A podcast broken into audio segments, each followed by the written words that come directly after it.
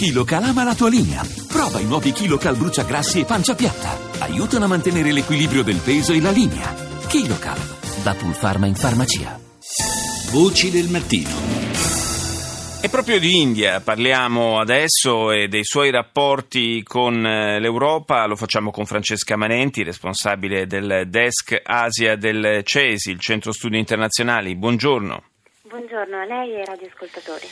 Ieri si è svolto questo summit eh, tra Unione Europea e India. Eh, dal nostro punto di vista, di italiani, era quasi inevitabile che l'attenzione eh, fosse mh, prevalentemente concentrata sul, sul tema eh, relativo ai Marò. Eh, c'è stata anche una presa di posizione da parte dell'Europa di, di, di vicinanza, di solidarietà nei confronti eh, del, dell'Italia e di questo tema si è parlato parlato anche ieri nel, nel, vertice, ce n'è traccia anche nel comunicato finale, ma evidentemente non era, eh, non era questo il tema centrale del, del vertice e i rapporti eh, economici tra Unione Europea e India eh, sono rapporti importanti considerando il, il, peso che questo paese ha acquisito eh, nel panorama internazionale.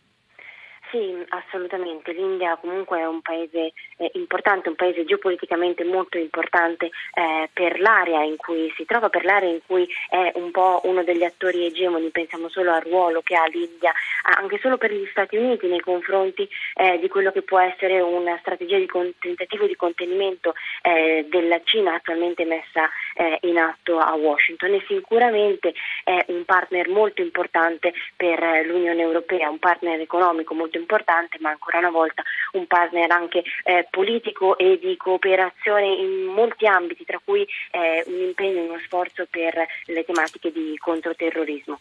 Eh, detto questo, la vicenda dei Marò e i rapporti tra Italia e India eh, rappresentano comunque una voce significativa nell'agenda eh, di Bruxelles nei rapporti, nella gestione dei rapporti con, con, Nuova Delhi. Basti pensare che negli ultimi anni il summit che si è tenuto ieri era stato sospeso proprio a causa dell'impasse che si era creato un po' tra eh, il, nostro, il, nostro, paese e, e, il governo indiano. La posizione europea era sempre stata quella di cercare una soluzione che potesse mettere d'accordo entrambi, entrambi i paesi. Probabilmente il fatto che si sia scelto di ricorrere all'arbitrato internazionale che viene poi discusso eh, in questi giorni eh, all'AIA sulla competenza, sulla giurisdizione di chi dovrà eh, poi eh, giudicare eh, i, due, i due Marò può essere stato un passo considerato dall'Unione Europea eh, importante per poter insomma, riaprire la porta con quello che è comunque un partner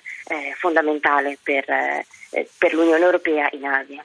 Sì, e anche, ovviamente anche, eh, eh, vale anche il discorso contrario, cioè l'Unione Europea per l'India è, è un partner eh, inevitabilmente importante. Assolutamente. si è parlato ieri di segnali di disgelo che sono emersi al, al summit tra Unione Europea e India proprio sul tema dei Marò, dei nostri eh, fucilieri di marina, peraltro eh, questi segnali di disgelo poi, se dobbiamo eh, leggere eh, per quello che sono le, le, contrapposizioni davanti al tribunale arbitrale che eh, proprio ieri eh, si è riunito in udienza, eh, insomma mh, mm, tanto disgelo non sembra esserci francamente. Tra l'altro l'India ha rovesciato sull'Italia la, l'accusa di, di lentezza di, di questo delle procedure a carico dei nostri Marò dicendo che la lentezza della giustizia sarebbe frutto dell'ostruzionismo italiano. Eh, no, infatti i segni di disgelo tra i due paesi nel caso dei, dei Marò francamente al momento sembrano essere eh, alquanto, alquanto, minimi, soprattutto ricordiamo che i nostri due Marò sono eh, ormai uno dei, dei, due Marò è trattenuto in India senza eh, un capo di imputazione chiaro, sono ormai quattro anni insomma, che, eh, che questo accade, questo va avanti. Ed è difficile sostenere che questo dipenda dall'ostruzionismo italiano, francamente. È insomma. difficile, è alquanto difficile, è anche vero che ci sono stati dei problemi di gestione da entrambe le parti, il fatto è che l'India ne fa anche un discorso di, eh, il governo indiano ne fa anche un discorso di pugno di ferro e di peso politico, quindi non voler mollare il passo in quello che sembra eh, il caso principale, la questione principale nei rapporti eh, con l'Italia, con un paese europeo, per il governo indiano in questo momento è anche una dimostrazione di forza interna, in un momento in cui insomma, ci sono diverse questioni che stanno portando l'amministrazione Modi ad essere abbastanza criticata eh, all'interno del proprio paese, non da ultimo eh, le tanto promesse riforme economiche che poi in questo momento non sono eh, così di successo come erano state promesse nel momento delle elezioni. Quindi andare a eh, cercare di rafforzare il proprio eh, la propria percezione eh, nei confronti di quello che è un caso che comunque sta suscitando un clamore anche, eh, anche all'interno e che allora aveva fatto eh, grande scalpore, potrebbe insomma essere utilizzato dall'attuale governo come eh, uno dei punti in agenda insomma, da tenere eh, sotto particolare attenzione. Sì, il governo Modi è piuttosto sotto pressione ormai da, da diverso tempo eh, sul piano interno e certamente questi eh, queste pressioni, queste difficoltà eh, si riverberano anche su, su, questa vicenda. Era un po' quello eh, che già era accaduto prima che, che Modi vincesse le elezioni. Si sperava che il, il, suo arrivo al potere potesse in qualche modo eh, semplificare la questione sul piano diplomatico. Forse ci siamo, eh, nostra, i nostri dirigenti politici si sono eh, un po' illusi di questo e anche, e anche da, da, da, questa illusione poi è dipeso l'atteggiamento eh, tenuto nei, nel primo periodo, nella prima fase di questa vicenda annosa.